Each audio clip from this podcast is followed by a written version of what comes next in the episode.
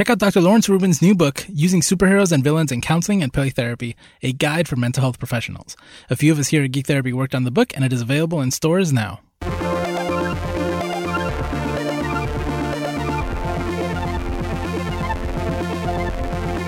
Welcome to GT Radio on the Geek Therapy Network. My name is Josue Cardona, joined by Lauren Keller Hello. and Brandon Saxton. Hey, All right, guys, Lara, Lara cannot be here this week with us, Aw. unfortunately. She's not feeling too good. feel We better. miss her. Actually, if you want to listen to more Lara, I kind of like sneaky dropped a whole bunch of episodes of our Disney podcast over the weekend. Four of them to be ex- five. Woo. Four of them. Yeah. Oh yeah. I was a little behind. So uh, if you check out our Disney podcast called The Happiest Pod on Earth over at happy.geektherapy.com, you'll find more Lara Taylor talking about Disney. She loves that Disney. We were reacting to the D23 news over the weekend. It was- oh, it's too much. It's too much. Yeah, yeah, yeah. But it's it's too much. Too much. So much stuff. We're gonna be talking a lot about some of that stuff uh, in the future. Mhm. But uh, so today's topic is inspired by a few different things, but uh, primarily uh, 13 Reasons Why is out. And are, have either of you watched the first two seasons? I watched the first season, but uh, I did not go back for the second season. Okay. I watched the first season as well. Yeah, that was uh, some some in depth Jedi Council coverage on that one, and then um, I also did not go back for the second season. And even though we covered it on Jedi Council, I had a a private protest, and I wouldn't watch any more of it. Hmm. Interesting.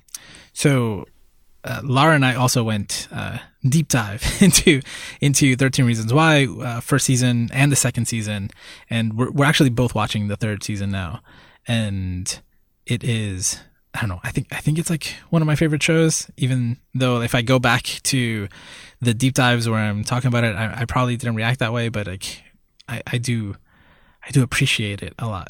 Well, and one thing that's happening is that uh, one character, which if you both saw the first season, you're you're very familiar with, uh, the character of Bryce.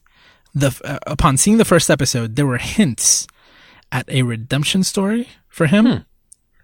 and my first instinct as a human being was hell no, hmm absolutely not. That's what I'm feeling. Yeah. And and I've, I've been thinking a lot about how like just in general I don't I'm not a very forgiving person. It's uh, it, it it's like I've got like a one strike you're out rule. I think Oh. for for most things. Um, I'm not saying I'm proud of that. It's just I know that's uh, that's kind of I don't kind of like you guys said you didn't watch the second season of of 13 Reasons Why you were out. I'm kind of like that with people. It's like, oh no, I'm that was real shitty. I'm not even gonna waste my time. So, and then I just I'll just cut ties and then that's it. I don't I won't even think about it much. So in, in that sense, I'm not very forgiving. But there are a lot of characters in media that start off as the bad guy and later on like end up being sometimes good guys, sometimes like the best characters. there there are lots of examples of that. Uh, I'm I'm sure you're probably thinking of a few right now, and then you you compare that to how you feel like in real life. Like as therapists, when somebody comes in that's done something wrong, like if and they want to rehabilitate, like I'm all on board. You know, like I love the idea of rehabilitation and and and I love helping people who who like made a mistake or or you know or had some difficulty and did something that maybe they didn't exactly want to do. And I love that part of my job and I love those stories. And I was thinking a lot like as a teacher that was something that was like you see somebody every single day for a few hours, right? Or or you know like an hour every day and sometimes like that's a situation where they they do something and then you're very like then the next day you just start over again right and you're like okay like i'm not going to like i'm giving you another opportunity. I'm giving you another chance. So i'm thinking about all of those different things. I'm not a i'm not a parent so i can't speak about it in that context. And in general with family i'm kind of the same way as i am with with just people in general. If they if you know, like shitty thing happened, I'm again, I'm like, I'm not even gonna waste my time, uh, because I don't think I don't think this is gonna work. so, so a lot of a, a, lot of feelings, a lot of thoughts, uh, uh, sparked by by Thirteen Reasons Why, and a very uh, and a character that I hate mm-hmm. so so much. The worst. Yeah, and again, and so the, just that idea. Whew, I don't know. So are there are them? Just I'm putting that out there, and uh, any thoughts come to mind? I'll have a more guided conversation, but I'm just curious if if anything has come to mind for for either of you as we start talking about this topic. Like, where are you on this on this spectrum of of ideas? Do you mean in our real lives? whatever you feel comfortable uh, talking about. Uh, well, like is like like this is a serious issue in in my life. Like it's something I think about all the time. Mm-hmm. Like, yeah, I think it's pretty context specific for me. There are there are th- certain things that I'm willing to forgive and there are certain things that I'm not and I'm totally on board with the same like, "Oh, no thank you. I'm not going to give you any more of my time or energy." Um, but I also think that there's a big distinction between r- real life people that we interact with and and harm us versus fictional characters getting fictionally harmed. I feel like for me, I don't necessarily think that there are completely unredeemable characters, but there are definitely characters that I I don't think deserve redemption and I think that that sort of comes down more to my own my own feelings uh, about whatever the situation or the character or whatever. Yeah. I guess that's true in real life. I mean, if there are people that I know and I've already, you know, spent time building up a relationship with, I'm more willing to give them uh, a chance to recover from causing harm intentionally or unintentionally than uh, you know like celebrities or whatever. Is like oh you did a shitty thing. I don't even give a fuck. You're out. I don't care about you anymore. Mm-hmm. sort of like how i feel about j.k rowling. Um, uh, but I don't know. Having said that, there like there are people in my life who I either had a you know a family connection to or a long term friendship connection to that I still was like, oh no, I'm done. I'm done, Zos. Thank you. Goodbye. Yeah, I think the same is really true for me in a big way. That it's it's really like a case by case sort of situation, both for for my IRL examples as well as as well as my fictional examples. So like I mean, there are definitely things that people could do and probably have done in my life, but I'm struggling to maybe think of a specific example just off the top of my head where it's like, you know, that's not really something I can sort of just get over or forgive. And so whatever is sort of the the thing that this person is bringing into my life is just so toxic or harmful to me or other people that that's probably better just if this person is not a part of the equation. And I think, like I said, the same kind of approach I feel like I have to the fictional examples too. Like, I, as I said, I, I never went back to watch season two nor three of 13 Reasons Why. And I'm, I'm curious, I guess, I'm, maybe I'll read the Wikipedia later about Bryce and this potential for a redemption arc. And I'm not sure that there's anything that character could do that would make me not hate that character. So I don't know. It's yeah. sort of an interesting thing to puzzle over, and I admittedly I don't think I've thought a lot about it. So it is sort of um, interesting to reflect on those boundaries and those hard lines that sometimes we set um, that certainly have really major and and and lasting consequences in our real life, and maybe less so, but still have some effect in our maybe our um, consumption of media. In that, like that character is a pretty big reason why I wasn't interested in continuing on to watch more of that show. Yeah. Whew. Now I'm not I'm not saying that there is that arc. I'm just saying right. that there was like something happened in that first sure. episode that made me think that, and I immediately wrote to Lara. I said, "Is is this is this happening?" I, I this like this is not what I expected. This is this cannot be happening. Like my brain could not register it. But I don't know. I think just thinking about that and thinking about other characters who again, I don't think I've ever hated a character as much as Bryce, Mm-hmm. um, except maybe a few other characters also on 13 Reasons Why. Yeah, it's a bad crew.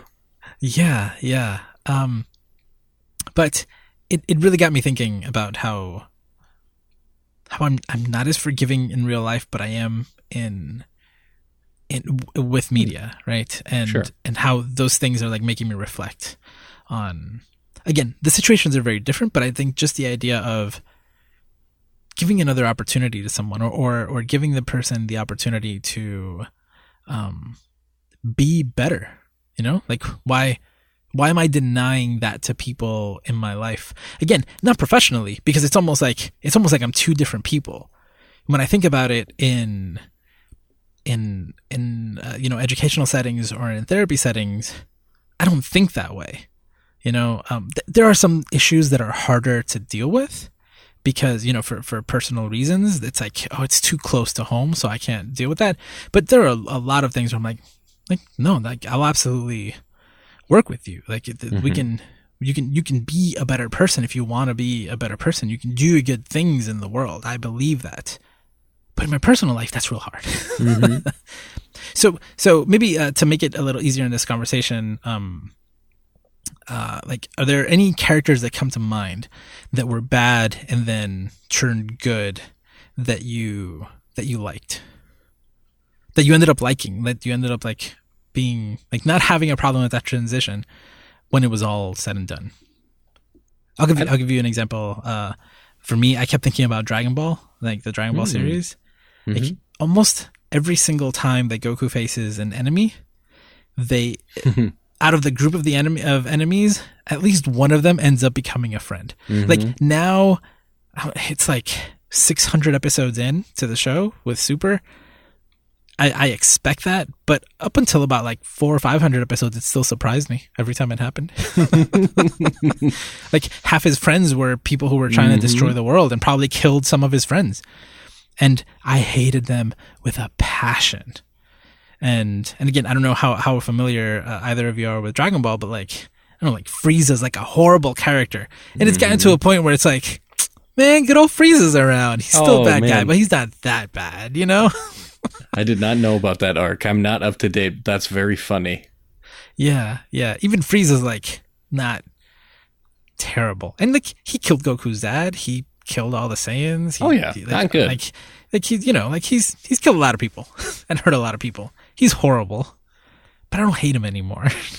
I I had two that came to mind, and I think they're both probably really obvious, so, which is why they came to mind easily and quickly, I guess. But one is, and a little bit, is Han Solo, right? I don't think he's ever really bad in the beginning, hmm. but he's pretty selfish and self-serving, and really his goal is just to make money and then dip. And he really has that arc and kind of that the battle at the Death Star, where he really shows up in kind of the the 11th hour and, and saves the day in some ways. So that's definitely one where a character that really was kind of a stinker at first, even that's about as close as I'm getting to swearing. No, even like as, uh, as close or even with like shooting Greedo, you know, and that's its own sort of controversy that probably needs its own podcast. But Don't even start. like yeah, even like that, like really sets him up originally how it's depicted as like a pretty like I don't know, rough and tough kind of character. And like I said, he's really just there to get his credits and and then dip, but then he kind of comes back in. So I think that's one example of a character that's a, who's that's an interesting example Mhm. because like I wouldn't say he's bad, right? But he's no, definitely no, no, like, a no, for sure. hmm Yeah, he's not And- great. Yeah. Like I know people in real life where like I meet people like that. I'm like, no, I walk away. Like I'm done. Right, I don't right. need. Like, oh, they're gonna be at this thing. It's okay. I'm staying home watching Right, Netflix. yeah, We're good. I'm absolutely. good. example. Yeah. Who's the other one? The other one is sort of similar, right? It's not someone who is like a, a quote unquote bad guy at first or at all. But the other one I was thinking of a little bit was Boromir in Lord of the Rings and how he kind of mm. struggles, especially right at the end, with his desire for the ring. And hmm. and kind of he has a lot of pretty mixed up feelings towards Aragorn, who's kind of the real heir to being the king of Gondor, and, and he's kind of a part of this lineage of stewardship and I think there's a little bit of contention there. And then at the end, he he kind of tries to take the ring from Frodo, and then uh, I think dies in a way to like sa- save as many people or certainly the hobbits around him in this very yeah. kind of tragic heroic death so another yeah. kind of arc right at the end there of redemption yeah yeah hmm. Again not someone who is like a bad character or a, a, villain per se but had had kind of a fall or was kind of selfish or self-serving and had a really cool arc toward the end yeah I'm curious why those two examples. Maybe they were just the first two that came to mind, but I wonder if they do they uh, like are they reminders of, of things in your own life that are like the type of things that you've that you've uh, experienced and and had to deal with and considered. Do I give this person another chance or not? I wish that there was more to it, but I think it really it was just the the uh, kind of uh, the interest I have in those two kind of topics that made them easy kind of things for me to, that kind of came to mind as I was, I was puzzling over this topic for sure. Gotcha. Actually, I'm going to add one to that. And let me know if you think this is accurate. Michael Scott. Oh yeah, I think that is accurate. He's hmm. he's kind of like not that great at the beginning, especially season one. That's almost like unpleasant to watch, and he has a lot of little periods even after season one, after I think they kind of refine the writing a little bit, where he really does stuff that's pretty inappropriate or hurtful, um, yeah. but really I think has like a lot of little mini redemption arcs for sure. That's a great example. Yeah, and then when he walks away in season what 6 mm-hmm. I uh, think so. Yeah. Like, yeah, it's like you cry when he takes the microphone. Oh, like, big oh. time! Yeah, for sure. There's a lot of attachment to that character, and I guess yeah. Dwight's in some ways, and he's kind of a you know uh, the villain to to Jim, you know, for yeah. much of the se- series, and then they become, of course, very close friends toward the end. So that's those yeah. are some really nice examples. Brent David, I think is his name on on the original Office, mm-hmm. which is like the Michael Scott character. He has no redemption story. Like he that's my understanding from from the first episode to the movie. He is the worst. I've I think I've only seen the first episode of that series, so I I've I'm not as familiar, but that's my understanding as well. Yeah. You, you have me stuck on Dragon Ball examples now. I'm sort of I'm I haven't thought about Dragon Ball in a long time. It's something I used to be very engaged with, and now I'm thinking of like every character has an arc, right? You're, you're, that's such a cool example where so many of the characters were villains at some point. Piccolo. Yeah, for Vegeta. sure. Vegeta. I am just two just androids. It's unreal. and then it keeps going. There's like Kid Buu. Right. And, yeah. It's, it's uh, every. It's like every yeah. saga basically. It's such a even nice Mr. example. Yeah. Even Mr. Satan, who's like a, like a funny antagonist, but then uh-huh. he's like still yeah, and that, that keeps happening throughout the series. It's it's it's so funny. So good. Yeah. In Super, there's like a moment when they need a team, and like half the team is former villains. Sure, but you don't see them as former villains. You're like, oh yeah, they're family now. Right. You know? Absolutely. That's, Even Tien cool. actually was an was an adversary in the original Dragon Ball. Oh, really? I, I so I've never yeah. actually watched original Dragon Ball. I just jumped in at Dragon Ball Z, so that's yeah. cool. Yeah, I forgot he's a he's like, and I wouldn't say a bad guy, but definitely an mm-hmm. antagonist. Mm-hmm. Right. Yeah. Yeah. Yeah. I think about Dragon Ball a lot. it's good stuff for sure. Yeah. Yeah. Lauren, do any examples come to mind for you? So I did a little bit of research and I've got 13 examples. Ooh, um, cheated. You one of which I am not uh, personally familiar with, but um, I have heard about before specifically because of the redemption arc, and that would be Zuko from Avatar: The Last Airbender. Oh. So oh, I've only yeah. seen like a That's handful a of episodes, but Zuko starts out absolutely a villain. Um, sort yeah, of yeah. starts to be redeemed and then doubles down on his villainy, and then in finally getting everything that he thought he wanted, realize realizes that well actually i guess i just want to be good and becomes a good guy. And mm-hmm. it's um i've i've heard it is a, extremely good character development um mm-hmm. uh, a believable redemption arc that feels extremely earned. Um yep. Yeah. in the cartoon not in the movie. Yes. Oh yeah. specifically the cartoon. Yes. Yeah. That's a great example. Were any were any of those that you thought of kind of as you were thinking about it? Um, yeah, I mean, there were ones that I I just you know remembered of things that I like on my own. Um, Peridot from Steven Universe starts out Yes. very much uh, framed as a villain, has villainous intents, and um, ends up She's my favorite character now on yeah, the show. she's she's great, and she has like a legit redemption moment where she starts working with the crystal. Ge- oh, s- spoilers. Um, she starts working yeah. with the, the crystal gems, but it seems sort of uh, self-serving in that she's like, I just don't want to die. I don't really care about you guys. I just don't want to die. And then when she gets the opportunity to go back to her, you know, original side, her original group, she um, instead has like a moment of like reflection and is like, actually, wait, maybe that's not a great idea. And that's sort of the big turn for her, where she really fully commits to being uh, one of the crystal gems and being a good guy. oh, Perry, that's a good one. Yeah, Peridot. Um, also, uh, Theon Greyjoy and Jaime Lannister from the Song of Ice and Fire books, because I am not talking about the show. um, the books aren't finished yet, but Jaime Lannister has one of the greatest uh, redemption arcs, in my opinion, because uh, the way that the books are written, you don't get Jaime as a point of view character until the third book. So the first two books, he is 100% villain, bad guy. You hate his guts. He pushed a kid out of a window, a cute, sweet little boy, and he is just evil, bad guy. And then when you start seeing his point of view, it totally changes your opinion of him.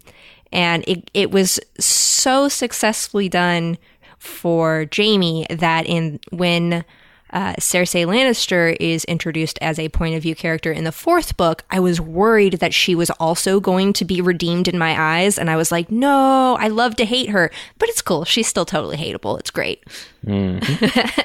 really shows the difference between the two of them. Yeah, that one of them actually has redemption and and chooses redemption versus Cersei.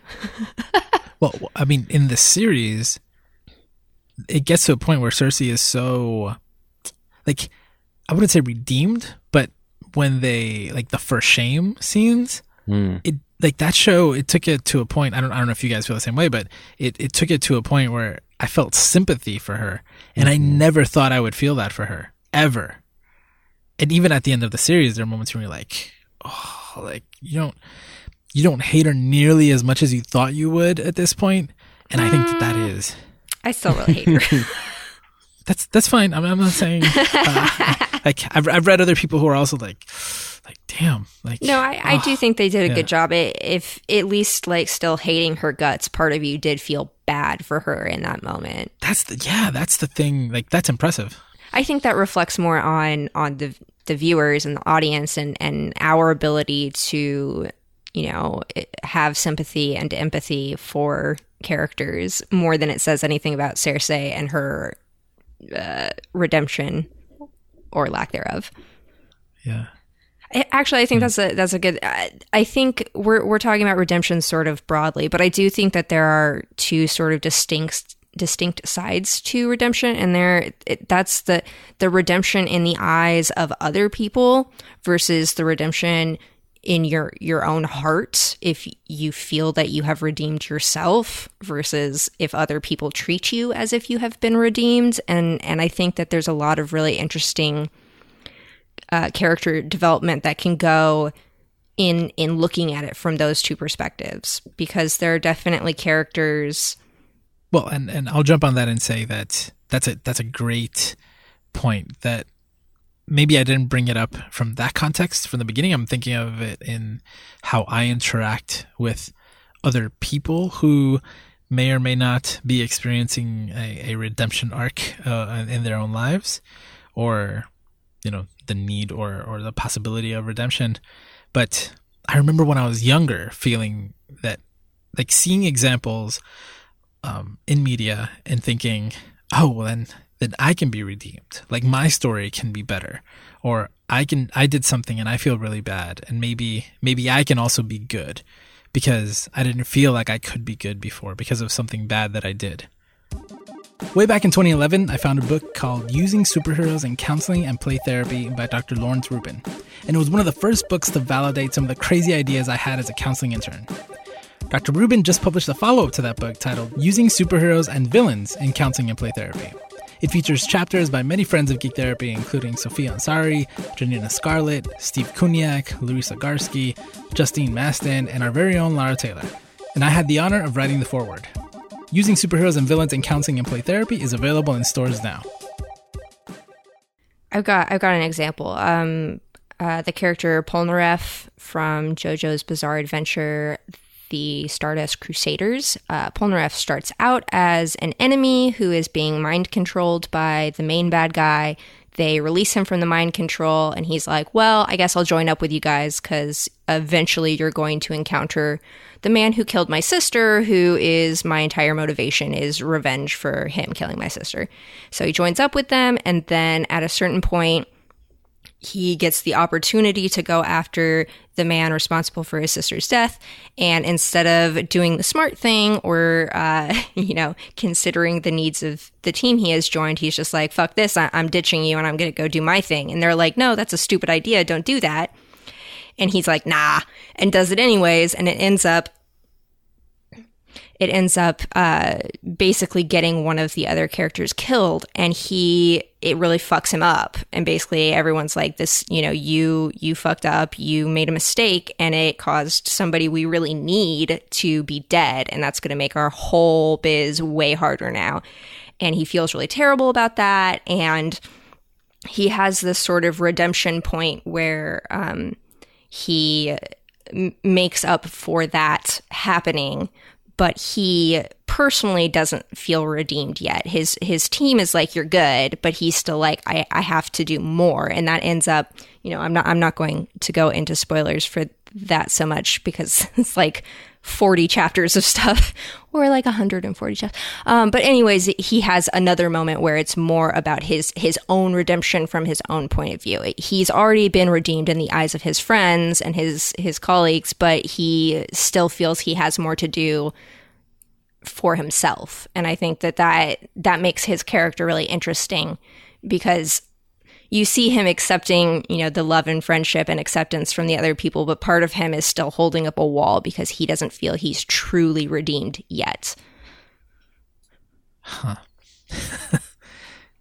that reminds me of two characters who it's a little different. Um, so I'll, I'll say this one first. I'll say uh, Darth Vader.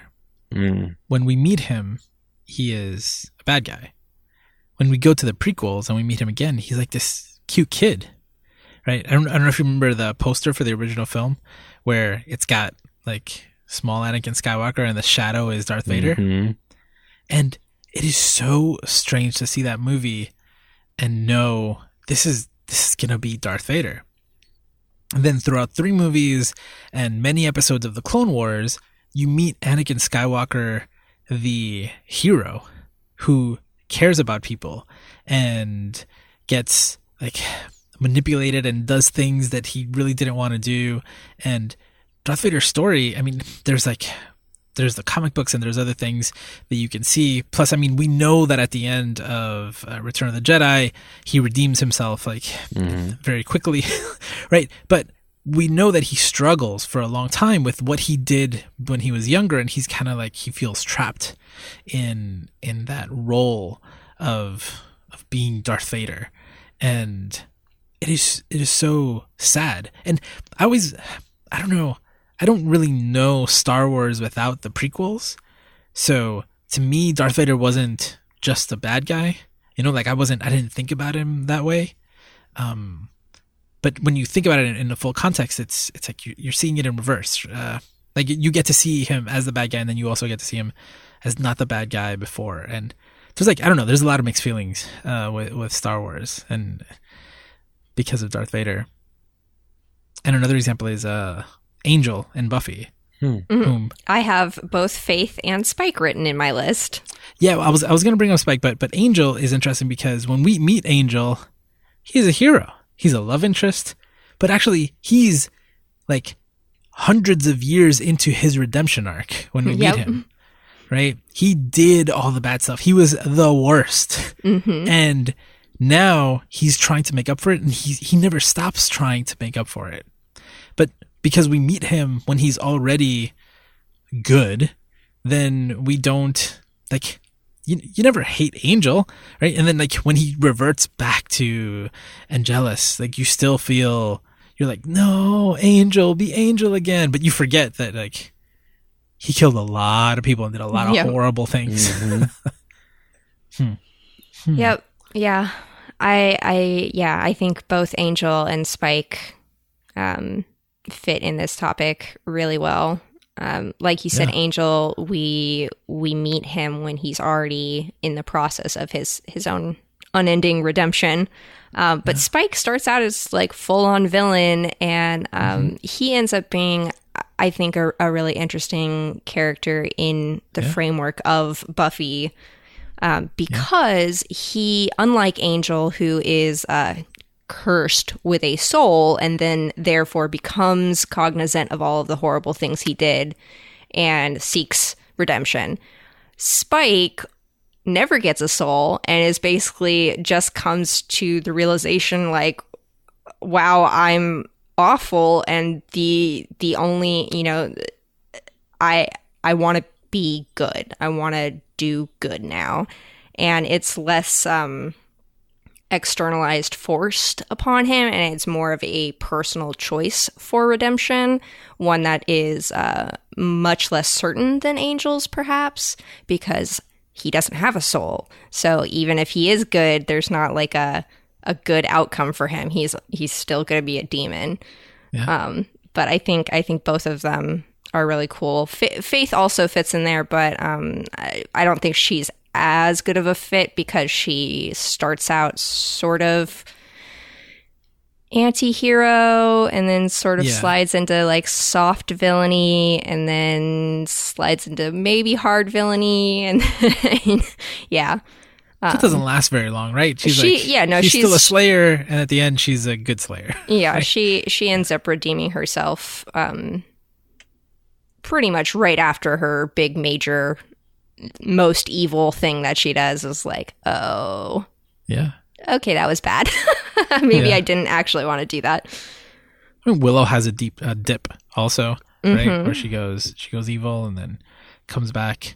I don't know. I think those yeah but i don't think really. that im- one's so much about her being redeemed as it is her being saved by xander i think that's more about I think that ends up being more about Xander, not necessarily redemption, but Xander coming to recognize his own value and power within the friend group.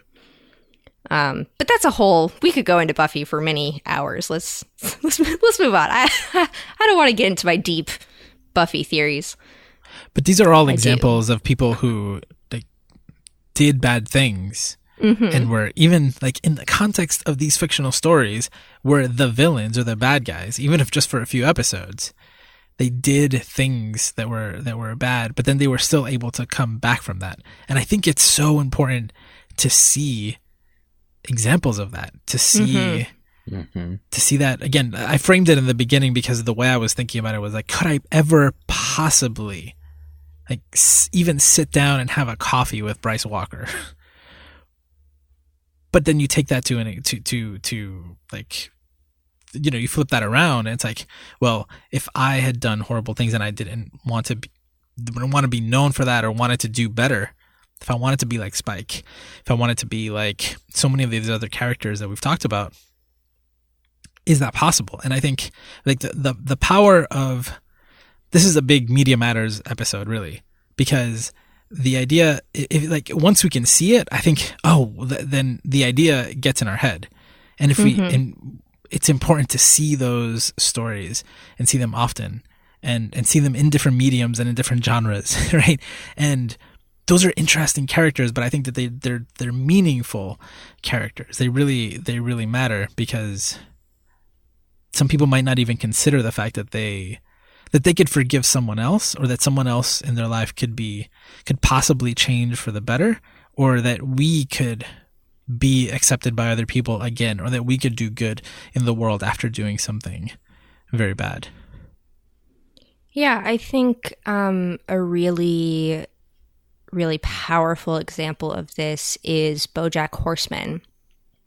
And the reason why I think that it's such a good example is that BoJack is awful with moments of goodness, some of which are from a self centered place, and some of which are legitimately he wants to do good. But I like I like how Bojack shows that redemption isn't ever really a single act. Like a lot of these other, you know, with Darth Vader is like you do you do the one good thing and now you're redeemed. GG. Um, but with Bojack is like every you know every two steps forward is a step back, and and and there are character interactions where he has done good things that has r- redeemed him, but it doesn't necessarily make you know all of that bad stuff disappear and go away clean slate. It's like i forgive you for what you did but i you know i don't want to have a relationship with you anymore. Like you've you've been redeemed in my eyes but not to the point that i want i want you in my life.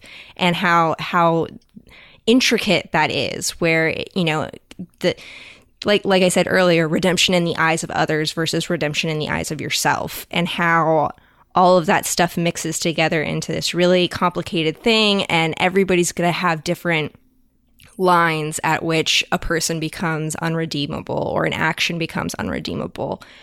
And i think bojack horseman does a really good job of, of showing that intricacy in such a, a really powerful and, and meaningful way because it's both like hey everybody's going to fuck up at some point and you're not always going to be able to fix it but that doesn't mean it's not worth trying. And, and I, I like that. I like that take of you know even if you don't think that there is true you know final redemption period available to you that there is still something valuable in trying to do good anyways. It's important. I wonder if that same model applies to Rick of Rick and Morty, who, Hmm. in my opinion, is not really redeemed. Uh, he every, every once in a while does something that seems like maybe he did it for a good reason, but then usually later on you find out that it was maybe selfish or self-serving in some way, actually. But I'm I'm thinking about the that character's kind of overall arc right now, and how does it fit into this model? I think that's that's also a, a good angle is that like you know for all of these characters that we named there there is the ability to to try and get redemption from a selfish self-serving place and still be redeemed via your actions like does that mean it's less meaningful because you were you were doing it for a selfish reason or you know how how much does it matter if it does matter and that kind of stuff i think that adds a lot of depth to the conversation I always misquote the Dalai Lama, but there's it's something like uh, it doesn't matter what the person's intention was, uh, as long as they did good. Hmm. Um, but so I'll, I'll ask you this: Do you like Rick as a character? Uh, I enjoy watching the character, but I he's this character who I kind of want to like. Um, Hmm. but Like, do you wish ill upon him? No, no, definitely not. Okay. I- I, well, there, yeah, there are definitely times. He's a character who I wish for things to be going better for. I guess really, I think he's a character with Hmm. a lot of pain and sadness and, and inner turmoil. Who I I wish could sort that out and be happier and healthier. I guess, but I don't think that I particularly like him as a character. I think he has likable features, but I don't. I don't think I like him. So I I ask I ask it that way because like, the first time I saw Rick and Morty, I saw that first episode. I was like, I Mhm. can't stand Rick. I'm not Mhm. watching this anymore. And then I watched. A, I don't know, like a year went by. I watched the first episode again. I was like, nope, still don't like Rick. Not watching him.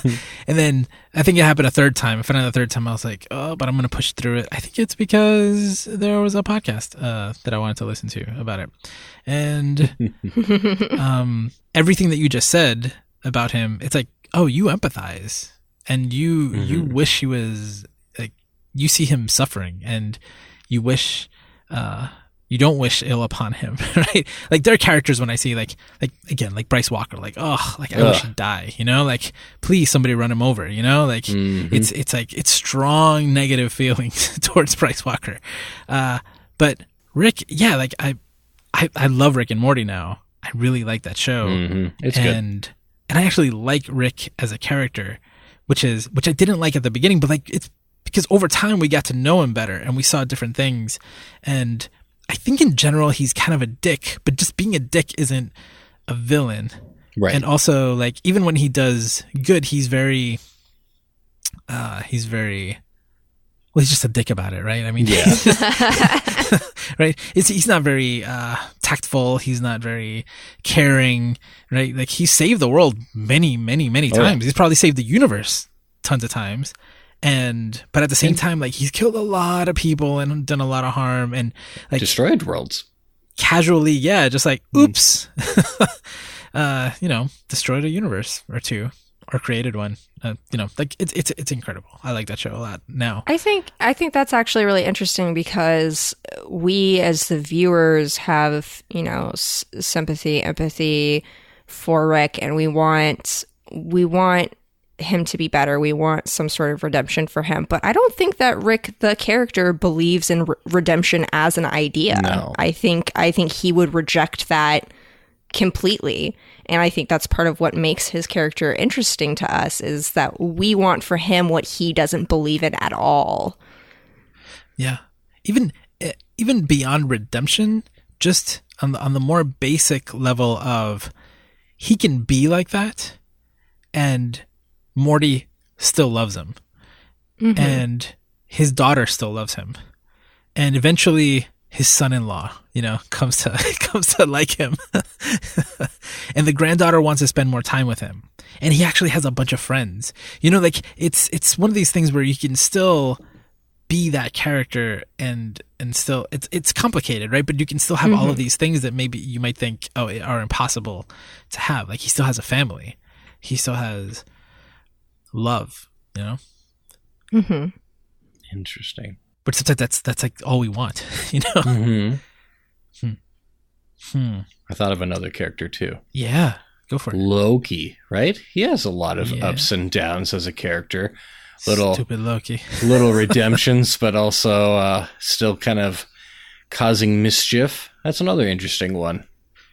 that is a very interesting one I mean, where do you fall even with him? I mean, just largely destroyed New York in a lot of ways in Avengers. That's that's problematic behavior. Um, I mean, then Yeah. you get into some of the Thor sequels, and he's okay. I think, sort of a little helpful. Um, I mean, Loki's gonna Loki, but Right. but you're right. He's definitely not uh, the villain that we see in in the first his first two appearances, right? Which are like Mhm. Thor and, and Avengers. You know what? We should just give him a whole series so we can really explore that right. character. really dig into this character and figure out what is the arc. Wait a sec.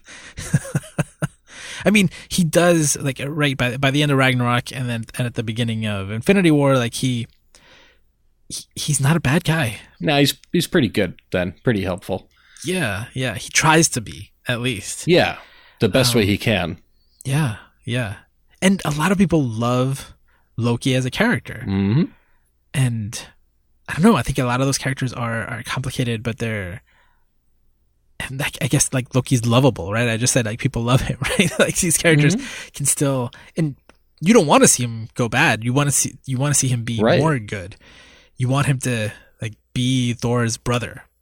You- We we mourn him when he dies because like we mourn with Thor, you know, when his brother dies. That's a good example. That's a good example. Nebula too has a kind of interesting redemption arc in that universe. For sure. Yeah. Mhm. Yeah. maybe a little more linear than Loki's in some way, but but still really cool and interesting. Yeah. This is going more uh, psychology than mental health, I think, now. Uh, but I'm thinking of characters like Loki and Rick who have these uh, like grandiose Mm. um, ideas, right? Like to them, people aren't people. To them, people are very small. So there's like a lot of collateral damage, you know.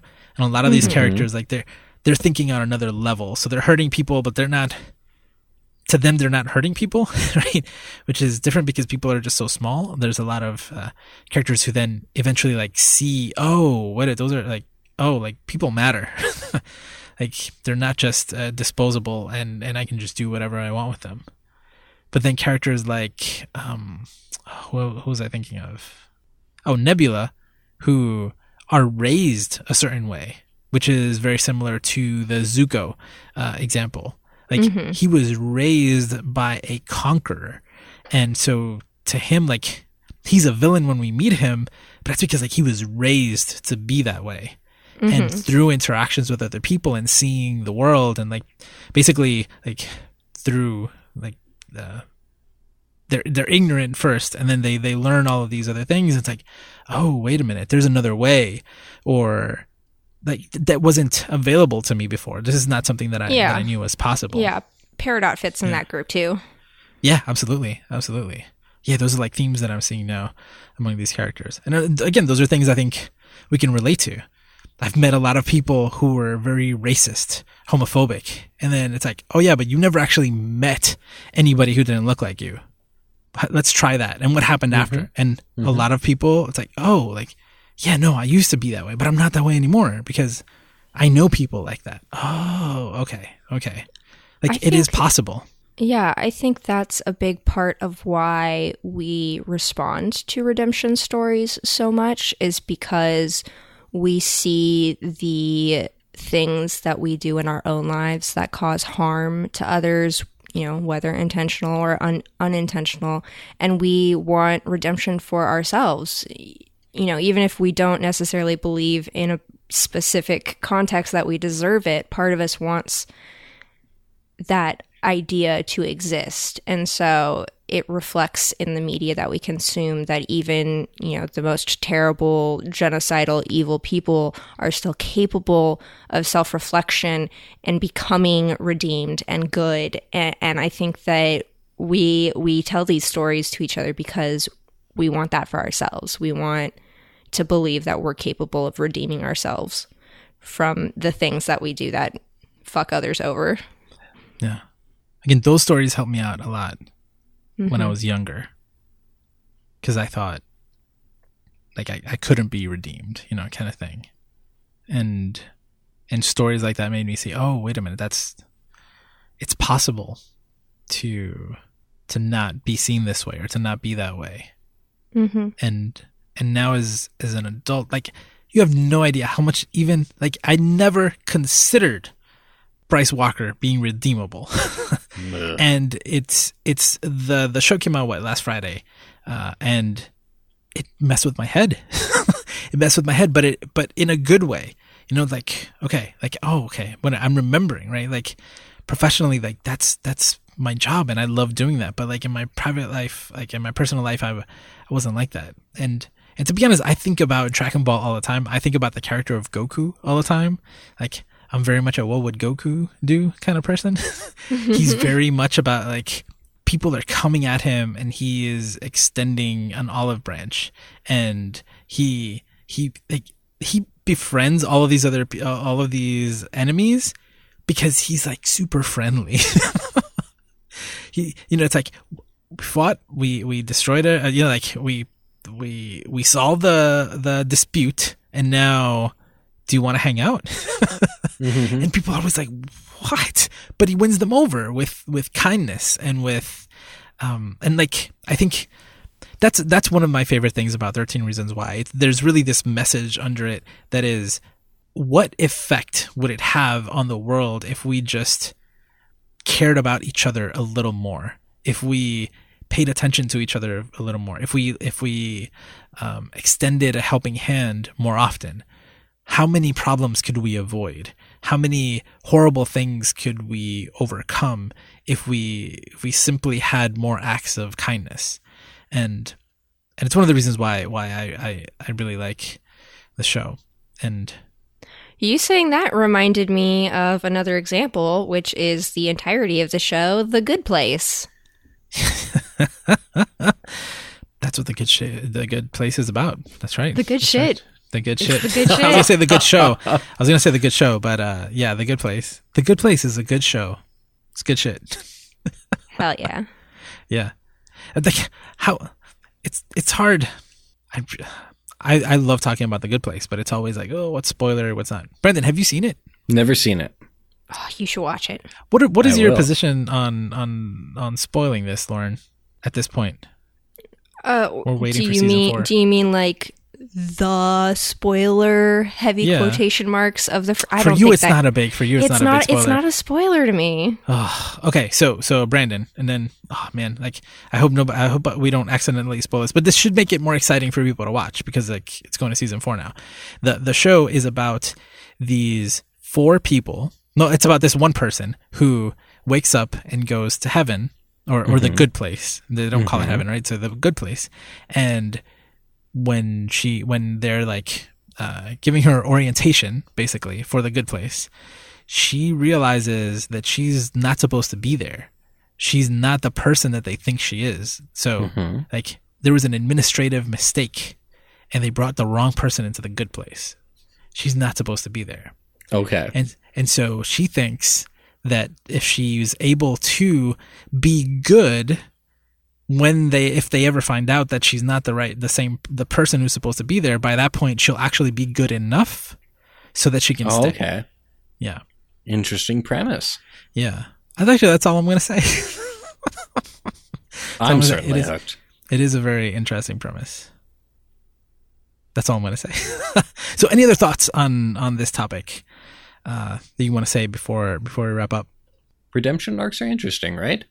I it's kind of fun to just puzzle over them and and I think like thinking about what examples sort of stick out to us. And I think that that you both kind of articulated this really well already, but I think the the big take home for me is just how powerful it can be to see these really interesting, engaging examples of people who have maybe stumbled in their journey a little bit and maybe done things that that weren't the the right thing or weren't the moral thing or whatever and see them be able to kind of come back around and get back onto maybe uh, a path that's I don't know a better path I guess. And and it is a nice thing like for you, Josue, your example of how that was powerful and, and meaningful for you when you were younger to be able to connect and see, like, yeah, redemption is a thing that I can do too, kind of based on where you were at at that time. I think that's just so cool. So it's fun to kind of puzzle over these examples. Yeah. Heck yeah. Everybody, your homework this week. Uh, think about redemption stories that have really resonated with you and consider why. And then tell me, because I'm interested. Lauren with the homework On the Discord. on the Discord or the forums. or the forums. Mhm. Either way. Forum.geektherapy.com. hmm so many good places. Tweet them at us. We just hit 750 on the Facebook group. Heck yeah. Pretty good. Hey, nice. Yeah. And that's after kicking out a few people. Heck yeah. uh, uh, one of the uh, something I forgot to mention at the beginning is that there's a there's a book that inspired or that helped uh, inspire a lot of what geek therapy has become. It was published, I think, back in 2006 by Dr. Lawrence Rubin. It was called "Using Superheroes in Counseling and Play Therapy." It was I had these ideas that are like what we talk about now every week, but I I found that book and it was super validating. And I was able to reach out to Dr. Rubin, and he's been awesome to me. And he asked me to write the foreword for his follow up to that book. And that book is called Using Superheroes and Villains in Counseling and Play Therapy. And Hey. yeah, and obviously everything we're talking about, like this was part of the inspiration for for this episode, and uh, the book is out now. I wrote the foreword. I've never written a foreword before. It's very humbling. It's it's freaking awesome. Uh, Lara wrote a chapter in it. Uh, Sophia Ansari, who's also on the on the network on Hero Nation, wrote a chapter in it.